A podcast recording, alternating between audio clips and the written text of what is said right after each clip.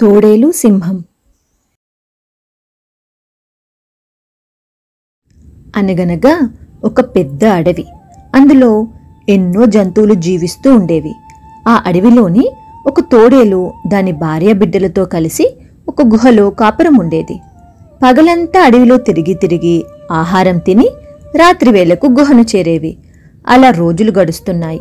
వర్షాకాలం ప్రారంభమైంది. బ్రహ్మాండమైన వర్షాల వలన ఆ అడవిలో కొంత భాగం మునిగిపోయింది. అందులో తోడేలు గుహ కూడా ఉంది.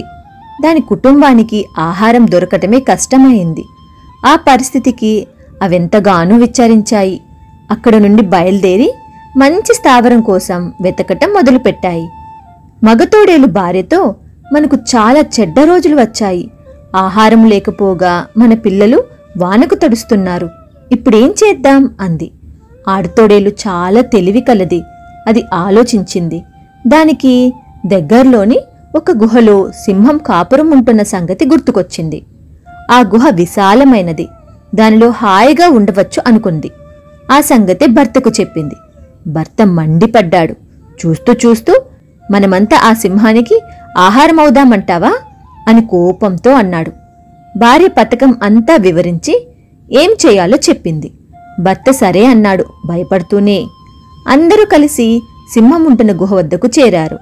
భార్య భర్తను పిల్లలను అక్కడొక చెట్టు చాటున ఉండమని చెప్పి తాను నెమ్మదిగా గుహ దగ్గరికి వచ్చింది.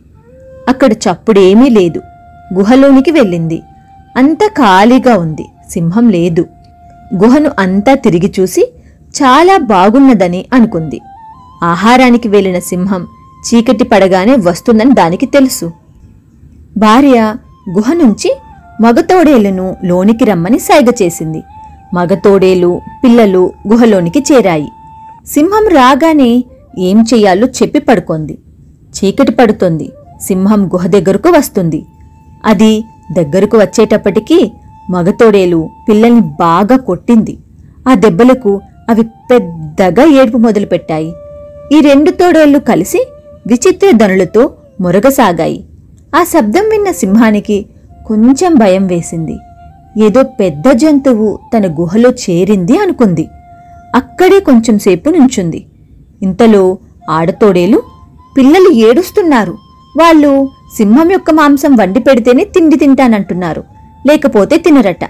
ఇప్పుడు సింహం మాంసం నేను ఎక్కడి నుంచి తెచ్చేది? అని భర్తతో అన్నది. దానికి మగతోడేలు తొందరపడుకు. ఒక సింహం ఇటుగానే వస్తుంది. దాన్ని చంపి మాంసం తీసుకువస్తానుండు అని గట్టిగా అరిచింది. ఆ మాటలను అరుపును విన్న సింహానికి భయం పుట్టి వెనుక తిరిగి పారిపోయింది. తమ పథకం పారినందుకు ఆ తోడేలు దంపతులు ఎంతో సంతోషించాయి. ఈ తోడేళ్ళ సంభాషణ సింహం పరుగు పక్కనే నక్కి ఉన్న నక్క గమనించింది. తోడేళ్ళు మోసం చేసి మృగరాజు స్థావరాన్ని ఆక్రమించుకున్నాయి. వీటికి బుద్ధి చెప్పాలి అనుకుంది. అడవంతా తిరిగింది. సింహం కోసం వెతికింది. చివరకు సింహం ఒక గుట్టచాటున ఆయాసపడుతూ పడుకొని కనబడింది. నక్క మెల్లగా సింహం దగ్గరికి చేరి ఓ మృగరాజా నువ్వు ఈ అడవికి రాజువు. ఇట్లా ఒక తోడేలుకు భయపడి దాక్కోవటం నీకు సబబేనా? అంది.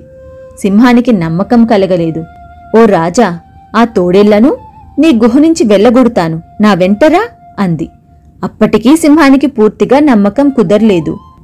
తనలో ఈ నక్క నన్ను గుహదాకా తీసుకెళ్ళి అది పారిపోతుందేమో అనుకుంది. సింహం నక్కతో నక్క నీ తోకను నా తోకతో గట్టిగా కట్టినట్లయితే నీ వెంట నేను రాగలను అంది. నక్క సరేనని ఒప్పుకుంది.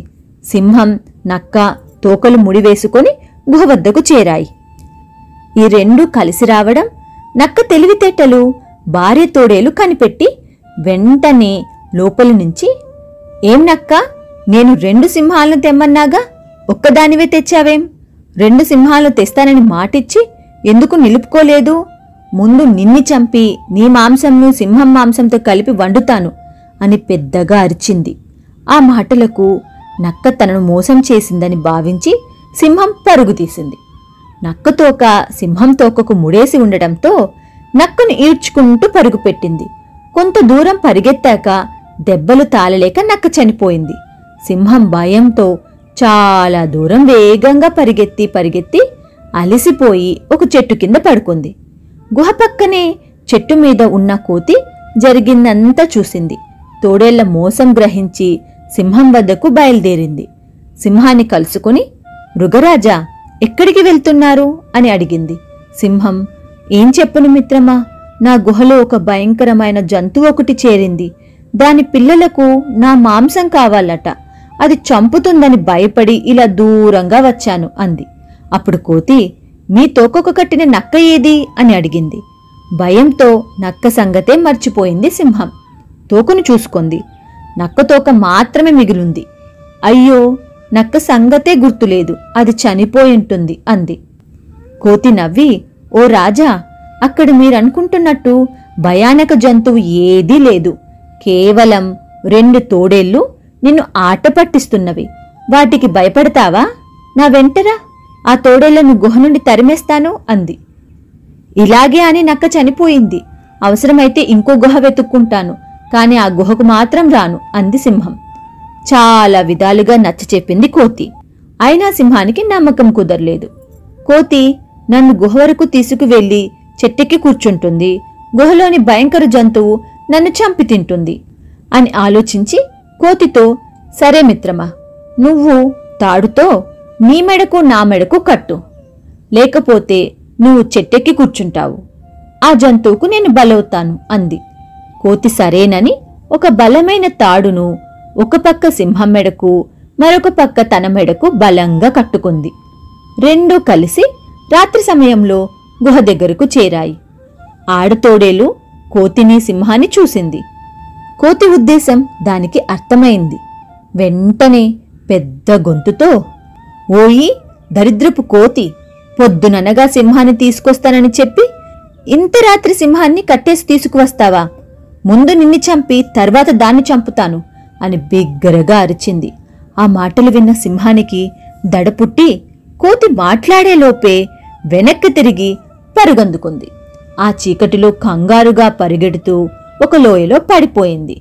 సింహంతో పాటు కోతి కూడా చనిపోయింది. ఆ రోజు నుంచి తోడేళ్ళు ఎటువంటి భయము లేకుండా హాయిగా జీవించాయి. బుద్ధిబలం ఉంటే బలహీనులు కూడా బలవంతులను జయించవచ్చు.